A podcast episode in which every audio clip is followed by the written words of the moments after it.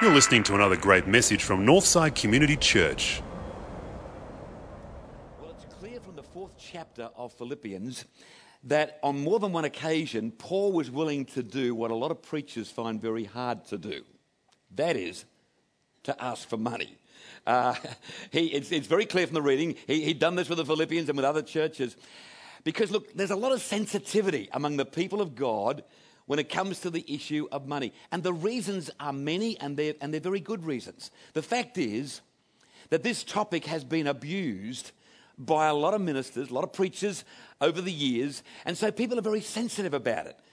And people are being coerced and they feel like they've been manipulated to do something they didn't really want to do. I remember years ago, I was at a, a, a, rally for a certain missionary cause, and the preacher came to the point where he was introducing the offering, and I'll never forget this. He said, We're going to take up the offering. And he was fairly defiant and fairly arrogant, and he said, And uh, tell you what, that's how we're going to do it.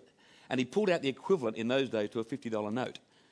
And like, the message was fairly clear. Like, if you can't do that, then I'm sorry, you're just not going to make it. It didn't leave a lot of room for the Holy Spirit to sort of like move people to give according to their ability. Didn't leave a, a lot of room for people to give cheerfully. Because half the group are going, oh, gee, no pressure, gee. Uh, I was at an African American church in uh, Indianapolis, Indiana, on one occasion, and to my knowledge, they still do the offering like this. All the designated tithers, the people who've been able to prove to the administration that they are giving at least 10% of their offering or more, they are invited, when the offering comes, they are invited to stand and bring their offerings to the front. Yeah, I've seen it twice. And the message is clear. That's the group you ought to be in. That's the group the pastor really likes. You know, they're the ones who are really on board. It, it was pretty full on pressure. And uh, we as guests were sort of sitting there and going, God, you know, sorry. Uh, of course, the most flagrant example of abuse of offerings on the people of God would have to be back in 1987 when the renowned televangelist and faith healer Oral Roberts declared to his international viewing audience that God had given him a message that his life would be taken if $8 million was not raised for his new hospital. And people, not surprisingly, uh, interpreted that as a possible threat of his own suicide. And, and that was heightened when he, for a period during that campaign, bunkered himself in the top floor of the administration block of his ministry and refused to reappear until the money was provided. It's bizarre. And uh, they raised $9 million uh, through that campaign. Well, and you just sort of left thinking, wow, what was that all about? Who remembers that with Oral Roberts? Come on, all you 40s and over, yeah? Oh, stacks of you. Yeah, it was huge, it was big. Google it, it's there, must be true. Uh, well, you know, there's no evidence whatsoever to suggest that Paul had resorted to extreme tactics when asking the Philippian church for financial assistance. One thing we do know, though, they were the only church in that region to, uh, to, to, step up to the plate and give help to Paul when he needed it. Did you, uh, did you notice uh, verse 15 of, of the reading? Here it is. You Philippians know very well that when I left Macedonia in the early days of preaching the good news, you were the only church to help me. You were the only ones who shared my profit and losses. Now, friends, there are some very important principles for Christian giving in this little passage that we're looking at today, and we do well to heed them. In the Christian life, we, we talk about God provides for our needs. We say things like, you know, God came through with the money. Uh, God made it all possible. And that's fine, and it's true. But look, in a very practical sense, in the first instance here in Philippians, Paul's financial needs were supplied by the generous Christians of the Philippian church. That's how it happened. I mean, the shekels didn't drop miraculously from the sky. Here was a situation where the church of Philippi literally passed around the hat, passed around the offering plate, whatever, and, and, and, and they dug deep, and, and Paul was the beneficiary. And you say to me, well, well, Graham, that's a pretty secular explanation of this, of this whole thing. You know, what, what was God's part? Where did God show up? Well, very clearly, God's participation in the process lay in what he had done in the hearts and minds of those faithful believers in Philippi. That was his part. And that probably, that probably took place over a considerable period of time. The way he had convinced them through the power of the Holy Spirit to, to have a generous attitude, the way they'd been helped to develop a, a broad kingdom perspective. This had been the work of the Holy Spirit over a long period of time since the church had become established. Uh, these things had clearly been part of their spiritual formation, part of their spiritual development. Uh, this was a congregation Paul dearly loved. As we look closely at the text, it's easy to identify some of the characteristics of their giving, some of the characteristics these people exhibited. And they're the sort of characteristics we should all be aiming for in our giving to the Lord's work. Um, these lead us into a deeper understanding of what effective, uh, sacrificial stewardship is all about. Look at this. We find, first of all, their giving was regular. We read in verse 16 More than once, when I needed help, you sent it to me. Huh? There was a willingness to give and to keep on giving out of their love and respect for Paul, more importantly, out of their desire to see the kingdom flourish. One of the best bits of feedback that I got last Sunday was when one of our senior, well established and well respected members said to me, You know, Graham, I've never thought of giving electronically. But I can see how that's going to enhance the regularity of my giving. And I'm going to be giving electronically from now on. That was great to think that somebody would take that message away from last Sunday. Here's something else. Their giving was generous, verse, verse 18. Paul says, It has been more than enough. Your offerings, says Paul, have been more than enough for me to do the work of God. I'm operating not out of a situation of, of weakness and, and deprivation, but out of a position of strength and abundance. And isn't that how we want to see the work of God? Out of a position of strength and abundance. So we're really able to push through challenges and, and achieve great things for Him. Finally, their giving won God's approval. Uh, verse 18, uh, Paul describes the, the gifts of the Philippian Christians as a sacrifice acceptable and pleasing to Him. Verse 18. Now, friends, let's be clear. God's love for us is not conditional on the size of our offering. no way.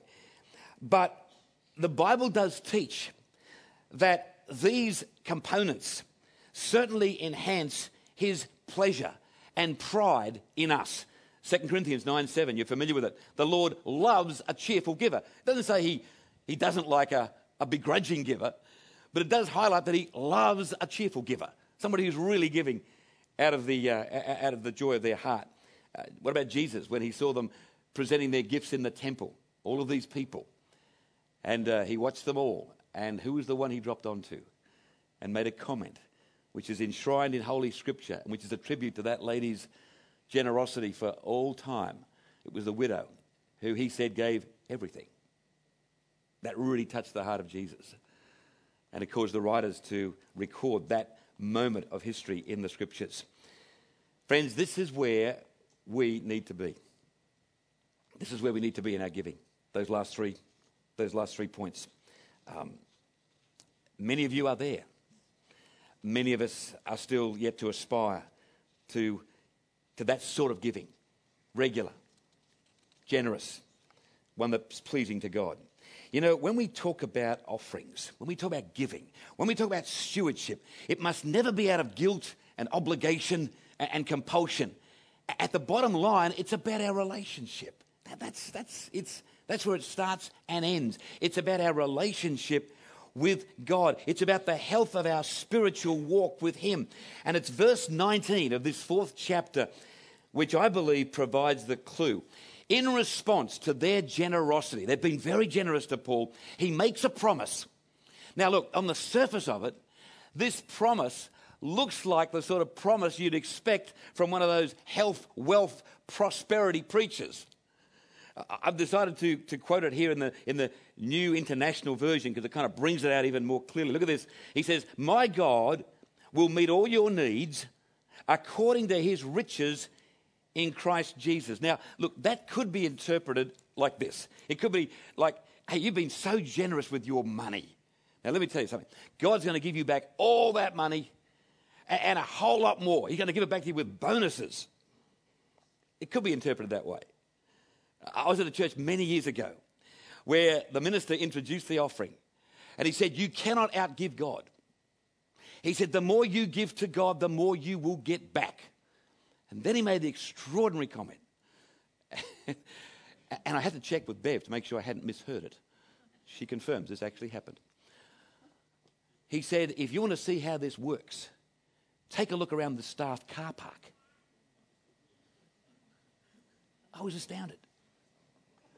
And, uh, and I took a, a look around the staff car park, and there were BMWs. And there were top end cars of all makes and models. He says, that's how it works. Now, friends, like, you know, we know from the stark reality of life that sort of theological interpretation can't possibly be true. Because, for a start, a huge percentage of the world's Christians live in developing third world nations and they're absolutely poverty stricken. But they love Jesus. Now, if God's riches was a reference to money and material wealth, with, which ultimately He owns everything, that would mean that God would have set everybody up with everything they need materially, and there'd be no more poverty in the world. He would have solved all that. So that, can't, that just doesn't follow logically, apart from anything else. That is the logical conclusion if you take that line. No, God's riches are not so much a reference to what he has, it's more a, reference to who he is. That's it. That's, that's the interpretation of God's riches. And look, it's a biblical principle, and we we looked at this a few weeks ago. Our value and our significance as people is not tied up in what we have, it's tied up in who we are. Uh, Paul referred to his past wealth and prestige as mere garbage. He refers to it that way in, in, the, in the book of Philippians. And of course, as garbage compared to knowing Christ. And then, of course, Jesus left the splendor of his heavenly realm in order to come and be a servant, in order to come and be the Savior of the world. Friends, according to his riches is a reference to the spiritual wealth to be found in the person of God. And to my mind, an accurate, a more accurate interpretation of verse 19 is as follows Our most vital spiritual needs are met by God through Jesus out of the richness of his character and nature. Notice I say spiritual needs because, like, they are our most vital needs. When we're right with God, we can cope with virtually any circumstance. Our circumstantial needs aren't our greatest need. We've got people in this church who prove every week you can cope with the most extraordinary circumstances. If you're right with God, you can cope with the most adverse conditions. Let's remember it's in this very chapter of Philippians, this fourth chapter, that Paul makes one of the most remarkable and memorable faith assertions when in the 12th uh, and 13th verse he says, I know what it is to be in need, what it is to have more than enough. I have the strength to face all conditions by the power Christ gives me. So, what are these spiritual needs? Let me drop onto a few of them. We're going to be beaten by time, but let me drop onto a few of them. First one is this our need to be more like Him. You go, gulp, Graham, whoa, wait a minute. To be more like God? Hang on. I know, it's a big one. But you know, Paul talks about, about this in 2 Corinthians 3.18. He talks about us reflecting, reflecting the glory of the Lord. He talks about the Spirit, the Holy Spirit, transforming us into Christ likeness. It's in the Word. That's the ultimate aim of the disciple, to be more like Jesus Christ. That's the ultimate aim. Now, that's to be reflected in how we live, how we think, how we respond to human need. You know, the two most obvious and achievable ways that we can attain Christ likeness are in forgiveness. You know, what's the old saying? To err is human, to forgive is divine. God forgives. We can emulate that. And through our generosity. Our God is a generous God. He is an incredibly generous God. Now, most of us would struggle with omniscience, omnipotence, omnipresence, although I was certain my mother had that gift when I was a teenager. Just always rocked up at the time when I just didn't really want her to be there. But most of us would struggle with those divine qualities. But we can. We can reflect the image of Jesus Christ through our forgiveness and through our generosity. So, that's a big part of being more like Him, our spiritual needs. Here's another spiritual need our need to be more reliant on Him. When we take a leap of faith in our giving, as the Philippians did, it automatically strengthens our trust and reliance on Him because all the usual sources of security, like money and possessions and material wealth, like they're put on the back burner. They are given a new classification. They're temporal, they're transient, they are insignificant by comparison to our dependence on God. We put them to one side. Here's another spiritual need our need to invest in eternity. Now, friends, you see, essential to God's nature is his eternal perspective on life. He just doesn't think of the here and now, he's thinking future. He's preparing us an eternity. He views people in terms of their eternal destination. Now, we draw on that aspect of the divine when we see our giving as an investment in eternity. Our financial and material resources are to be used, not just for the here and now, but for eternity. And investments in the ministry and mission of a church like Northside are investments in eternity. I mean, we're dealing with eternal issues here. We're dealing with the hearts and souls of people. We're dealing with their eternal destination. At the bottom line, that's what it's all about as we seek to bring people under the lordship of Jesus Christ. Are you just about the here and now? Or are you allowing God to develop an eternal perspective where what we have here and now is meant to be invested in such a way as to bring, as to bring about outcomes that will have eternal significance? And there's a final spiritual need that I've only got time to drop onto today, and it's met out of the richness of God's character and His nature, and it's our need to be blessed by Him. Friends, we all have that need. We all have a need to be blessed by Almighty God. But you know what? He can't put anything into a closed fist. He just can't put anything into a closed fist. Listen to what Jesus says in this remarkable passage in Luke's Gospel, Luke chapter 6, verse 38. Listen to this. The words of our Lord Give to others, and God will give to you.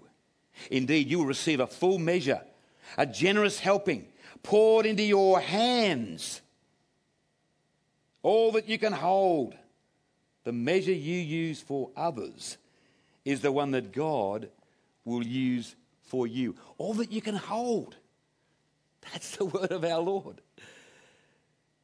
Not necessarily money, not necessarily this world's goods, but an abundant supply of the richness of His grace and love and mercy. He can't put anything into a closed fist but He can put His abundance into hands that are open and free and giving. Now, friends, during these sort of times in church life, we all respond differently. And it's not our nature here at Northside to be pressuring people and pushing people. It's just not our nature. Uh, we have too much respect for your integrity to do that for some of the reasons I mentioned at the outset. You can see through those sort of, you know, faulty theological arguments. But we do just simply say, thank you in anticipation. That's my message this morning as a senior pastor. Thank you in anticipation for your belief in this ministry team, for your belief in this church and what it's seeking to do. Ultimately, thank you in anticipation for your belief in the God who is able, able to supply our needs. How does He supply our needs? How did He do it with the Philippians? Dropping out of the sky? No. Passing the hat around. Let's get part of this, you know. Paul's got a need. We need to give. Check it out in Philippians 4 this week. It's all there. Let's bow in prayer, shall we?